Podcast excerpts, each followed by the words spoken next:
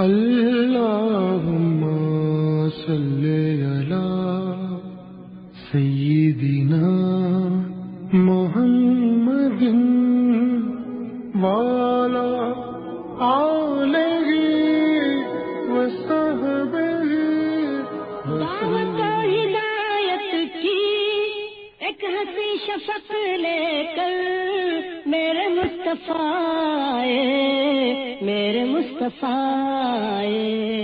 کفر کے اندھیروں میں نور کا طبق لے کر میرے مصطفیٰ آئے، میرے مصطفیٰ۔ الرحیق المختوم Episode 21 چاند دو ٹکڑے اسلامی دعوت مشرقین کے ساتھ اسی کشمکش کے مرحلے سے گزر رہی تھی کہ اس کائنات کا نہایت عظیم الشان اور عجیب و غریب معجزہ رونما ہوا۔ نبی صلی اللہ علیہ وسلم کے ساتھ مشرقین کے مجادلات کے جو بعض نمونے گزر چکے ہیں، ان میں یہ بات بھی موجود ہے کہ انہوں نے آپ صلی اللہ علیہ وسلم کی نبوت پر ایمان لانے کے لیے قرق عادات نشانیوں کا مطالبہ بھی کیا تھا اور قرآن کے بیان کے مطابق انہوں نے پورا زور دے کر قسم کھائی تھی کہ اگر آپ نے ان کی طلب کردہ نشانیاں پیش کر دیں تو وہ ضرور ایمان لائیں گے۔ مگر اس کے باوجود ان کا یہ مطالبہ پورا نہیں کیا گیا اور ان کی طلب کردہ کوئی نشانی پیش نہیں کی گئی۔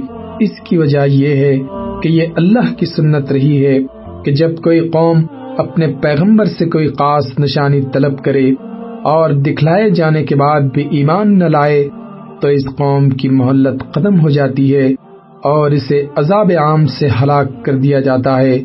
چونکہ اللہ کی سنت تبدیل نہیں ہوتی اور اسے معلوم تھا کہ اگر قریش کو ان کی طلب کردہ کوئی نشانی دکھلا بھی دی جائے، تو وہ فی الحال ایمان نہیں لائیں گے۔ جیسا کہ اس کا ارشاد ہے یعنی اگر ہم ان پر فرشتے اتار دیں اور مردے ان سے باتیں کریں اور ہر چیز ان کے سامنے لا کر اکٹھا کر دیں تو بھی وہ ایمان نہیں لائیں گے، سوائے صورت کے کہ اللہ چاہ جائے، مگر ان میں سے اکثر نادانی میں ہیں۔ اور اللہ کو یہ بھی معلوم تھا کہ اگر کوئی نشانی نہ بھی دکھلائی جائے، لیکن مزید مہلت دے دی جائے، تو آگے چل کر یہی لوگ کوئی نشانی دیکھے بغیر ایمان لائیں گے۔ اس لیے انہیں اللہ تعالیٰ نے ان کی طلب کردہ کوئی نشانی نہیں دکھلائی۔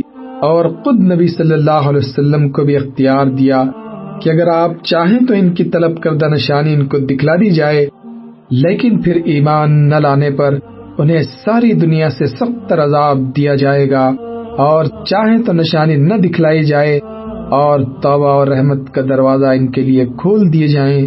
اس پر نبی صلی اللہ علیہ وسلم نے بھی یہی آخری صورت اختیار فرمائی۔ کہ ان کے لیے توبہ اور رحمت کا دروازہ کھول دیا جائے۔ تو یہ تھی مشرقین کو ان کی طلب کردہ نشانی نہ دکھلانے کی اصل وجہ۔ لیکن چونکہ مشرقین کو اس نقطے سے کوئی سروکار نہ تھا، اس لیے انہوں نے سوچا کہ نشانی طلب کرنا آپ کو خاموش اور بے بس کرنے کا بہترین ذریعہ ہے۔ اس سے عام لوگوں کو مطمئن بھی کیا جا سکتا ہے کہ آپ پیغمبر نہیں، بلکہ سکون ساز ہیں۔ اس لیے انہوں نے فیصلہ کیا کہ چلو اگر یہ نامزد نشانی نہیں دکھلاتے تو کسی تعین کے بغیر کوئی بھی نشانی طلب کی جائے۔ چنانچہ انہوں نے سوال کیا کہ کیا کوئی بھی نشانی ایسی ہے جس سے ہم یہ جان سکیں کہ آپ واقعی اللہ کے رسول ہیں۔ اس پر آپ صلی اللہ علیہ وسلم نے اپنے پروردگار سے سوال کیا کہ انہیں کوئی نشانی دکھلا دے۔ جواب میں حضرت جبرائیل علیہ السلام تشریف لائے اور فرمایا کہ انہیں بتلا دو، آج رات نشانی دکھلائی جائے گی اور رات ہوئی تو اللہ نے چاند کو دو ٹکڑے کر کے دکھلا دیا۔ صحیح بخاری میں حضرت انس بن مالک سے مروی ہے کہ اہل مکہ نے رسول اللہ سے سوال کیا کہ آپ انہیں کوئی نشانی دکھلائیں؟ آپ نے انہیں دکھلا دیا کہ چاند دو ٹکڑے ہے یہاں تک کہ انہوں نے دونوں ٹکڑوں کے درمیان میں ہرا پہاڑ کو دیکھا۔ حضرت عبداللہ بن مسعود سے روایت ہے کہ چاند دو ٹکڑے ہوا۔ اس وقت ہم لوگ رسول اللہ کے سامنے مینا میں تھے۔ آپ صلی اللہ علیہ وسلم نے فرمایا، گواہ رہو اور چاند کا ایک ٹکڑا پھٹ کر پہاڑ یعنی جبل ابو قبیس کی طرف جا رہا۔ چاند کے دو ٹکڑے ہونے کا یہ معجزہ بہت صاف تھا۔ قریش نے اسے بڑی وضاحت سے کافی دیر تک دیکھا اور آنکھ مل مل کر اور صاف کر کر کے دیکھا اور ششت رہ گئے۔ لیکن پھر بھی ایمان نہیں لائے، بلکہ کہا تو یہ کہا کہ یہ تو چلتا ہوا جادو ہے اور حقیقت یہ ہے کہ محمد نے ہماری آنکھوں پر جادو کر دیا ہے، اس پر بحث و مباحثہ بھی کیا۔ کہنے والوں نے کہا کہ اگر محمد نے تم پر جادو کیا ہے تو وہ سارے لوگوں پر تو جادو نہیں کر سکتے۔ باہر والوں کو آنے دو۔ دیکھو کیا خبر لے کر آتے ہیں۔ اس کے بعد ایسا ہوا۔ باہر سے جو کوئی بھی آیا، اس نے اس واقعے کی تصدیق کی۔ لیکن پھر بھی ظالم ایمان نہیں لائے اور اپنی ڈگر پر چلتے رہے۔ یہ واقعہ کب پیش آیا؟ علامہ ابن حجر نے اس کا وقت ہجرت سے تقریباً پانچ سال پہلے لکھا ہے۔ یعنی آٹھ نبوت۔ علامہ منصور پوری نے نو نبوت لکھا ہے، مگر یہ دونوں بیانات محل نظر آتے ہیں، کیونکہ آٹھ اور نو نبوت میں قریش کی طرف سے آپ صلی اللہ علیہ وسلم اور بنو ہاشم اور بنو عبد المطلب کا مکمل طور پر بیکاٹ چل رہا تھا۔ بات چیت تک بند تھی اور معلوم ہے کہ واقعہ اس قسم کے حالات میں پیش نہیں آیا تھا۔ حضرت عائشہ رضی اللہ عنہا نے اس کی ایک آیت ذکر کر کے اس سورے کی طرف اشارہ کرتے ہوئے فرمایا ہے کہ وہ جب نازل ہوئی تو میں مکہ میں کھیلتی ہوئی بچی تھی۔ یعنی یہ عمر کا وہ مرحلہ تھا جس میں اس قسم کی باتیں یاد بھی ہو جاتی ہیں اور بچپن کا کھیل بھی جاری رہتا ہے۔ یعنی پانچ چھ برس کی عمر۔ لہذا واقعی شق القمر کے لیے دس یا گیارہ نبوت زیادہ قرین قیاس ہے۔ حضرت عبداللہ بن مسعود کے اس بیان سے کہ اس وقت ہم مینا میں تھے، یہ مترشہ ہوتا ہے کہ یہ حج کا زمانہ تھا یعنی قمری سال اپنے خاتمے پر تھا۔ شق القمر کی یہ نشانی شاید اس بات کی بھی تمہید رہی ہو کہ آئندہ اسرا اور معراج کا واقعہ پیش آئے تو ذہن اس کے امکان کو قبول کر سکے واللہ عالم۔ اسرا اور معراج نبی صلی اللہ علیہ وسلم کی دعوت و تبلیغ ابھی کامیابی اور ظلم و ستم کے درمیانی مرحلے سے گزر رہی تھی اور افق کے دور دراز پہنائیوں میں دھندلے تاروں کی جھلک دکھائی پڑنا شروع ہو چکی تھی کہ اسرا اور معراج کا واقعہ پیش آیا۔ یہ معراج کب واقع ہوئی؟ اس بارے میں اہل سیر کے اقوال مختلف ہیں جو یہ ہیں۔ نمبر ایک، جس سال آپ کو نبوت دی گئی اسی سال معراج بھی واقع ہوئی۔ یہ تبری کا قول ہے۔ نمبر دو، نبوت کے پانچ سال بعد معراج ہوئی۔ اسے امام نوئی اور امام قرطبی نے راجح قرار دیا ہے۔ نمبر تین، نبوت کے دسویں سال ستائیس رجب کو ہوئی۔ اسے علامہ منصور پوری نے اختیار کیا ہے۔ نمبر چار، ہجرت سے سولہ مہینے پہلے یعنی نبوت کے بارہویں سال ماہ رمضان میں ہوئی۔ نمبر پانچ، ہجرت سے ایک سال دو ماہ پہلے یعنی نبوت کے تیرہویں سال محرم میں ہوئی۔ نمبر چھ، ہجرت سے ایک سال پہلے یعنی نبوت کے تیرہویں سال ماہ ربیع الاول میں ہوئی۔ ان میں سے پہلے تین اقوال اس لیے صحیح نہیں مانے جا سکتے کہ حضرت قدیجہ رضی اللہ عنہ کی وفات نماز پنجگانہ فرض ہونے سے پہلے ہوئی تھی اور اس پر سب کا اتفاق ہے کہ نماز پنجگانہ کی فرضیت معراج کی رات ہوئی۔ اس کا مطلب یہ ہے کہ حضرت قدیجہ کی وفات معراج سے پہلے ہوئی تھی اور معلوم ہے کہ حضرت قدیجہ کی وفات نبوت کے دسویں سال ماہ رمضان میں ہوئی تھی۔ لہذا معراج کا زمانہ اس کے بعد کا ہوگا۔ اس سے پہلے کا نہیں ہے باقی رہے عقید کے تین اقوال، تو ان میں کسی کو کسی پر ترجیح دینے کے لیے کوئی دلیل نہ مل سکی۔ البتہ سور اسرا کے سیاق سے اندازہ ہوتا ہے کہ یہ واقعہ مکی زندگی کے بالکل آخری دور کا ہے۔ ائمہ حدیث نے اس واقعے کی جو تفصیلات روایت کی ہیں، ہم اگلی سطور میں ان کا حاصل پیش کر رہے ہیں۔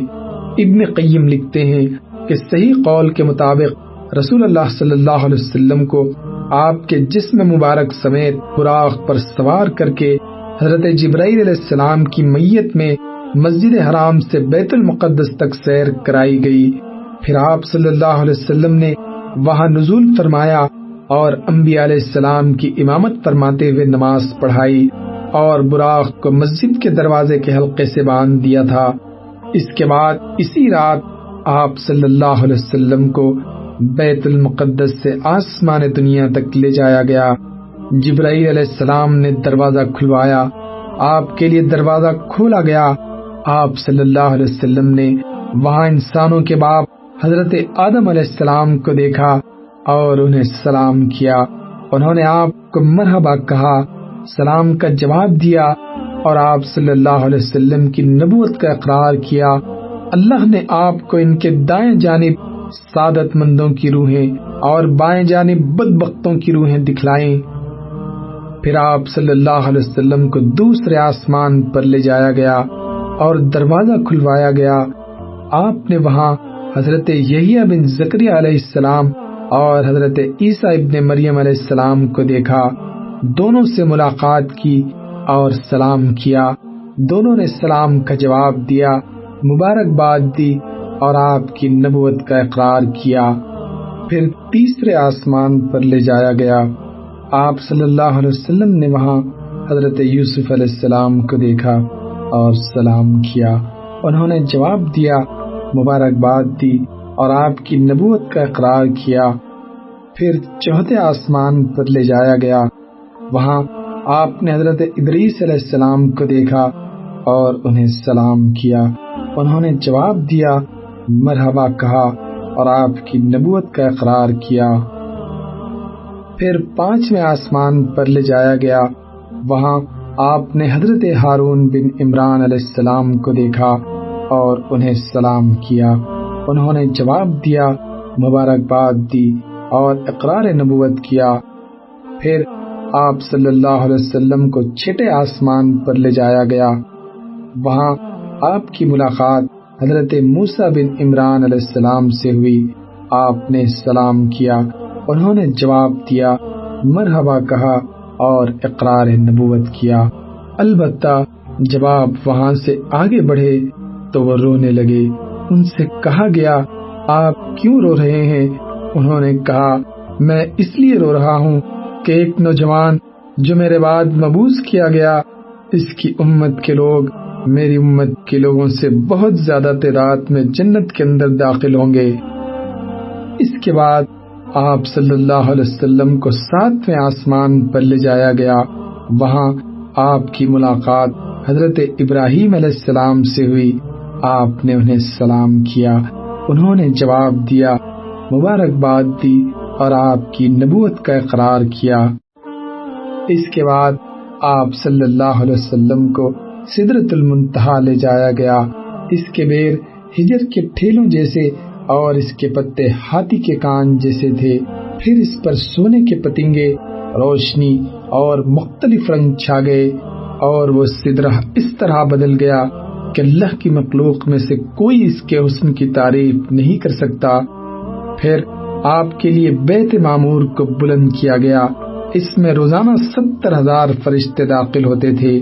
جن کے دوبارہ پلٹنے کی نوبت نہیں آتی، اس کے بعد آپ صلی اللہ علیہ وسلم کو جنت میں داخل کیا گیا۔ اس میں موتی کے گنبد تھے اور اس کی مٹی مشک تھی۔ اس کے بعد آپ کو مزید اوپر لے جایا گیا۔ یہاں تک کہ آپ ایک ایسی برابر جگہ نمودار ہوئے جہاں قلموں کی چرچراہٹ سنی جا رہی تھی۔ پھر اللہ جبار جل جلالہ کے دربار میں پہنچایا گیا۔ اور آپ اللہ کے اتنے قریب ہوئے کہ دو کمان کے برابر یا اس سے بھی کم فاصلہ رہ گیا، اس وقت اللہ نے اپنے بندے پر وہی فرمائی، جو کچھ کے وہی فرمائی اور پچاس وقت کی نمازیں فرض کی۔ اس کے بعد آپ صلی اللہ علیہ وسلم واپس ہوئے، یہاں تک کہ حضرت موسیٰ علیہ السلام کے پاس سے گزرے۔ تو انہوں نے پوچھا کہ اللہ نے آپ کو کس چیز کا حکم دیا ہے؟ آپ نے فرمایا پچاس نمازوں کا انہوں نے کہا، آپ کی امت اس کی طاقت نہیں رکھتی۔ اپنے پروردگار کے پاس واپس جائیے اور اپنی امت کے لیے تخفیف کا سوال کیجیے۔ آپ نے حضرت جبرائیل علیہ السلام کی طرف دیکھا، گویا ان سے مشورہ لے رہے ہیں۔ انہوں نے اشارہ کیا کہ ہاں اگر آپ صلی اللہ علیہ وسلم چاہیں۔ اس کے بعد حضرت جبرائیل علیہ السلام آپ کو جبار تبارک و تعالیٰ کے حضور لے گئے اور وہ اپنی جگہ تھا۔ بعض ترک میں صحیح بخاری کا لفظ یہی ہے، اس نے دس نمازیں کم کر دی اور آپ صلی اللہ علیہ وسلم نیچے لائے گئے۔ جب موسیٰ علیہ السلام کے پاس سے گزر ہوا تو انہیں قبر دی۔ انہوں نے کہا، آپ اپنے رب کے پاس واپس جائیے اور تخفیف کا سوال کیجیے۔ اس طرح حضرت موسیٰ علیہ السلام اور اللہ عز و جل کے درمیان آپ صلی اللہ علیہ وسلم کی آمد و رفت برابر جاری رہی۔ یہاں تک کہ اللہ عز و جل نے صرف پانچ نمازیں باقی رکھی اس کے بعد بھی موسیٰ علیہ السلام نے آپ صلی اللہ علیہ وسلم کو واپسی اور طلب تخفیف کا مشورہ دیا۔ مگر آپ صلی اللہ علیہ وسلم نے فرمایا، اب مجھے اپنے رب سے شرم محسوس ہو رہی ہے۔ میں اسی پر راضی ہوں۔ اور سر تسلیم کم کرتا ہوں۔ پھر جب آپ صلی اللہ علیہ وسلم مزید کچھ دور تشریف لے گئے تو ندا آئی کہ میں نے اپنا فریضہ نافذ کر دیا اور اپنے بندوں سے تخفیف کر دی۔ اس کے بعد ابن قیم نے اس بارے میں اختلاف ذکر کیا ہے کہ نبی صلی اللہ علیہ وسلم نے اپنے رب تبارک و تعالیٰ کو دیکھا یا نہیں۔ پھر امام ابن تیمیہ کی ایک تحقیق ذکر کی ہے جس کا حاصل یہ ہے کہ آنکھ سے دیکھنے کا سرے سے کوئی ثبوت نہیں اور نہ کوئی صحابی اس کا قائل ہے اور ابن عباس سے دیکھنے اور دل سے دیکھنے کے جو دو قول منقول ہیں، ان میں سے پہلا دوسرے کے منافی نہیں۔ اس کے بعد امام ابن قیم لکھتے ہیں کہ سور نجم میں اللہ تعالی کا جو یہ ارشاد ہے، پھر وہ نزدیک آیا اور قریب تر ہو گیا۔ تو یہ اس قربت کے علاوہ ہے جو میرا آج کے واقعے میں حاصل ہوئی تھی، کیونکہ سور نجم میں جس قربت کا ذکر ہے، اس سے مراد حضرت جبرائیل علیہ السلام کی قربت و تدلہ ہے، جیسا کہ حضرت عائشہ رضی اللہ عنہا اور ابن مسعود نے فرمایا ہے اور سیاق بھی اسی پر دلالت کرتا ہے۔ اس کے برخلاف حدیث معراج میں جس قربت و تدلہ کا ذکر ہے، اس کے بارے میں سراحت ہے کہ یہ رب تبارک و تعالیٰ سے قربت و تدلہ تھی اور سور نجم میں اس کو سرے سے چھیڑا ہی نہیں گیا ہے، بلکہ اس میں یہ کہا گیا ہے کہ آپ نے انہیں دوسری بار سدرت المنتہا کے پاس دیکھا اور یہ حضرت جبرائیل علیہ السلام تھے۔ انہیں محمد صلی اللہ علیہ وسلم نے ان کی اپنی شکل میں دو مرتبہ دیکھا تھا، ایک مرتبہ زمین پر اور دوسری مرتبہ سدرت المنتہا کے پاس۔ واللہ عالم۔ بعض ترق میں آیا ہے کہ اس دفعہ بھی نبی صلی اللہ علیہ وسلم کے ساتھ شک صدر، سینہ چاک کیے جانے کا واقعہ پیش آیا اور آپ کو اس سفر کے دوران کئی چیزیں دکھلائی گئیں۔ آپ صلی اللہ علیہ وسلم پر دودھ اور شراب پیش کی گئی۔ آپ نے دودھ اختیار فرمایا۔ اس پر آپ سے کہا گیا کہ آپ کو فطرت کی راہ بتائی گئی۔ یا آپ نے فطرت پالی اور یاد رکھیے کہ اگر آپ نے شراب لی ہوتی تو آپ کی امت گمراہ ہو جاتی۔ آپ نے جنت میں چار نہریں دیکھی، دو ظاہری اور دو باطنی۔ ظاہری نہریں نیل و فرات تھیں یعنی ان کا عنصر تھا۔ اور باطنی دو نہریں، جنت کی دو نہریں ہیں۔ نیل و فرات دیکھنے کا مطلب غالباً یہ ہے کہ آپ کی رسالت نیل و فرات کی شاداب وادیوں کو اپنا وطن بنائے گی۔ واللہ عالم۔ آپ صلی اللہ علیہ وسلم نے مالک داروغ جہنم کو بھی دیکھا۔ وہ ہنستا نہ تھا اور نہ اس کے چہرے پر خوشی اور بشاشت تھی۔ آپ نے جنت و جہنم بھی دیکھی۔ آپ صلی اللہ علیہ وسلم نے ان لوگوں کو بھی دیکھا جو یتیموں کا مال ظالمن کھا جاتے ہیں۔ ان کے ہونٹ اونٹ کے ہونٹوں کی طرح تھے۔ اور وہ اپنے منہ میں پتھر کے ٹکڑوں جیسے انگارے ٹھونس رہے تھے، جو دوسری جانب ان کے پاخانے کے راستے نکل رہے تھے۔ آپ صلی اللہ علیہ وسلم نے سوت خوروں کو بھی دیکھا۔ ان کے پیٹ اتنے بڑے بڑے تھے کہ وہ اپنی جگہ سے ادھر ادھر نہیں ہو سکتے تھے۔ اور جب آل فرون کو آگ پر پیش کرنے کے لیے لے جایا جاتا، تو ان کے پاس سے گزرتے وقت انہیں رونتے ہوئے جاتے تھے۔ آپ صلی اللہ علیہ وسلم نے زنا کاروں کو بھی دیکھا۔ ان کے سامنے تازہ اور فربا گوشت تھا اور اسی کے پہلو ب پہلو سڑا ہوا چچڑا بھی تھا۔ یہ لوگ تازہ اور فربا گوشت چھوڑ کر سڑا ہوا چچڑا کھا رہے تھے۔ آپ صلی اللہ علیہ وسلم نے ان عورتوں کو دیکھا جو اپنے شوہروں پر دوسروں کی اولاد داخل کر دیتی ہیں۔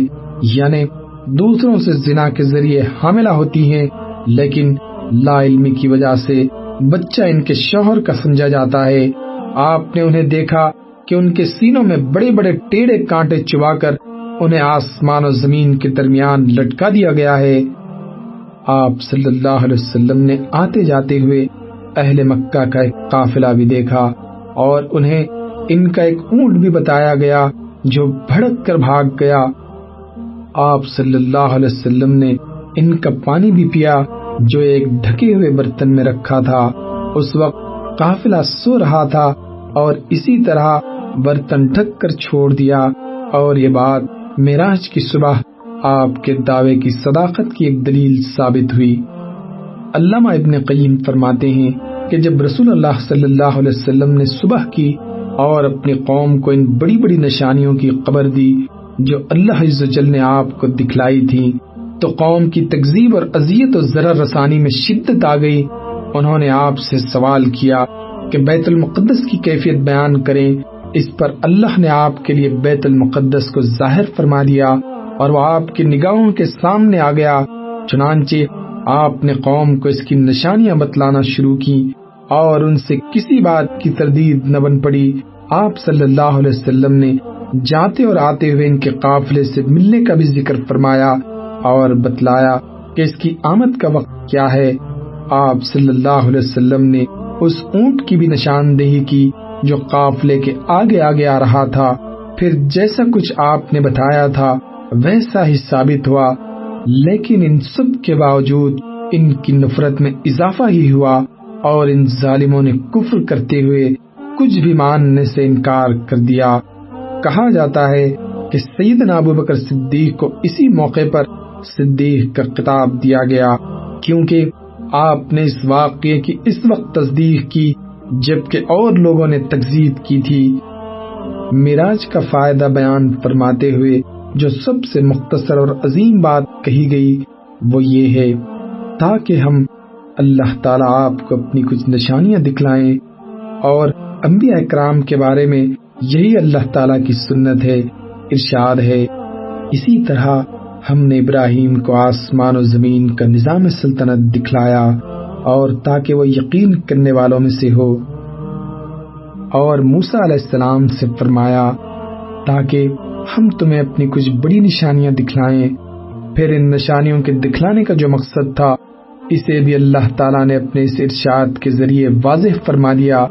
چنانچہ جب انبیاء کرام علیہ السلام کے علوم کو اس کے مشاہدات کی سند حاصل ہو جاتی تھی تو انہیں عین الیقین کا وہ مقام حاصل ہو جاتا، جس کا اندازہ لگانا ممکن نہیں کہ شنیدہ کے بود مانندیدہ اور یہی وجہ ہے کہ انبیاء کرام علیہ السلام اللہ کی راہ میں ایسی ایسی مشکلات جھیل لیتے تھے جنہیں کوئی اور جھیل ہی نہیں سکتا۔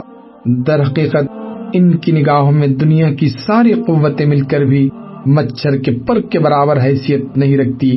اسی لیے وہ ان قوتوں کی طرف سے ہونے والی سختیوں اور ایزا رسانیوں کی کوئی پرواہ نہیں کرتے۔ اس واقعی معراج کی جزیات کے پس پردہ مزید جو حکمت اور اسرار کار فرما تھے، ان کی بحث کا اصل مقام اسرار شریعت کی کتابیں ہیں۔ البتہ چند موٹے موٹے حقائق ایسے ہیں جو اس مبارک سفر کے سر چشموں سے پھوٹ کر سیرت نبی کی گلشن کی طرف رواں دوا ہیں۔ اس لیے یہاں مختصراً انہیں قلم بند کیا جا رہا ہے۔ آپ دیکھیں گے کہ اللہ تعالیٰ نے سور اسرا میں اس طرح کا واقعہ صرف ایک آیت میں ذکر کر کے کلام کا رخ یہود کی سیاہ کاریوں اور جرائم کے بیان کی جانب موڑ دیا۔ پھر انہیں آگاہ کیا کہ یہ قرآن اس راہ کی ہدایت دیتا ہے جو سب سے سیدھی اور صحیح راہ ہے۔ قرآن پڑھنے والے کو بسا اوقات شبہ ہوتا ہے۔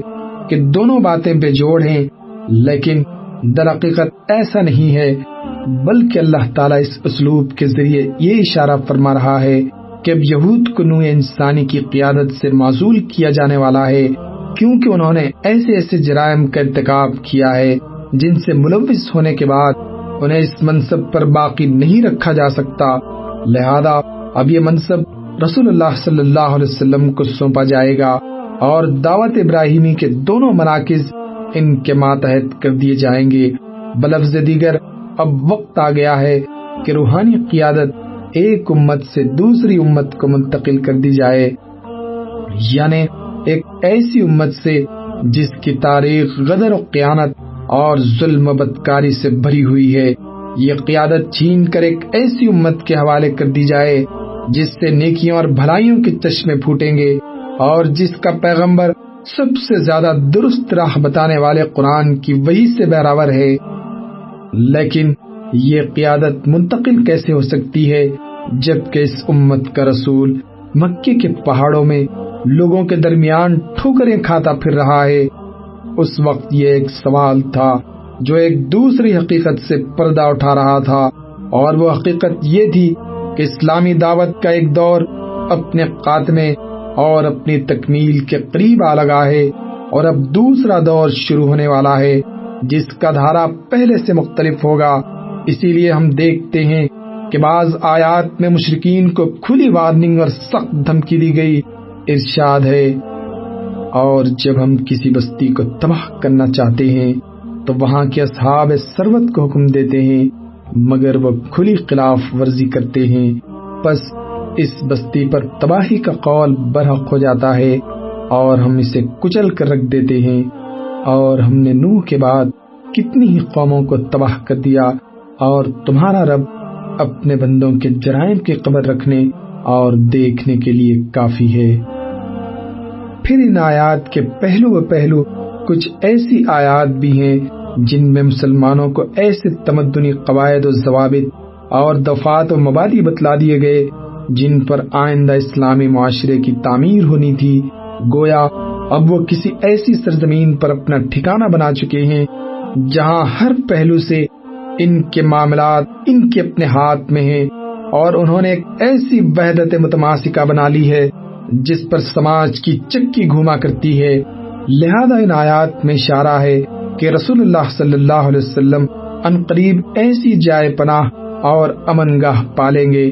جہاں آپ کے دین کو استقرار نصیب ہوگا، یہ اسرا و معراج کے بابرکت واقعے کی تہ میں پوشیدہ حکمتوں اور راز ہائے سربستہ میں سے ایک ایسا راز اور ایک ایسی حکمت ہے جس کا ہمارے موضوع سے براہ راست تعلق ہے۔ اسی لیے ہم نے مناسب سمجھا کہ اسے بیان کر دیں۔ اسی طرح کی دو بڑی حکمتوں پر نظر ڈالنے کے بعد ہم نے یہ رائے قائم کی ہے کہ اسرا کا واقعہ یا تو بیت اقبا اولا سے کچھ ہی پہلے کا ہے، یا اقبا کی دونوں بیتوں کے درمیان کا ہے۔ واللہ عالم۔